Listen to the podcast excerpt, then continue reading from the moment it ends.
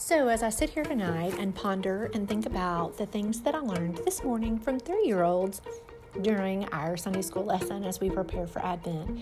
So, the gist of the story today was from multiple scripture references and sharing with students that Isaiah and Micah, the prophets, shared the good news that one day Jesus would be born.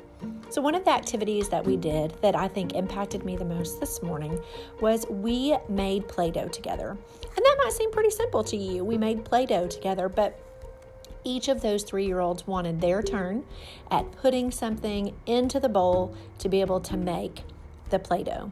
And with each thing that was put in, that was poured and started to stir, the anticipation grew. So much so that they were wanting their turn, they were wanting to see what it looked like, they were wanting to hear more and know more about what I was putting in and know more about what I was making. They believed with their whole hearts that I was making Play Doh. It did not look like Play Doh when we added flour. It did not look like Play Doh when we added salt, but they knew and believed that we were making Play Doh.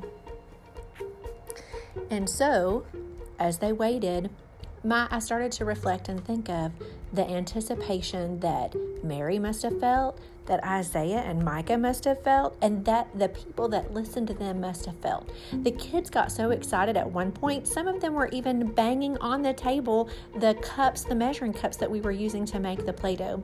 They were so excited.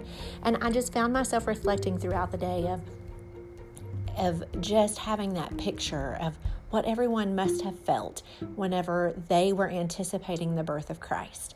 And not only Mary and Joseph, but all these people that had been told for years and years um, by the prophets that a Savior was coming to save us.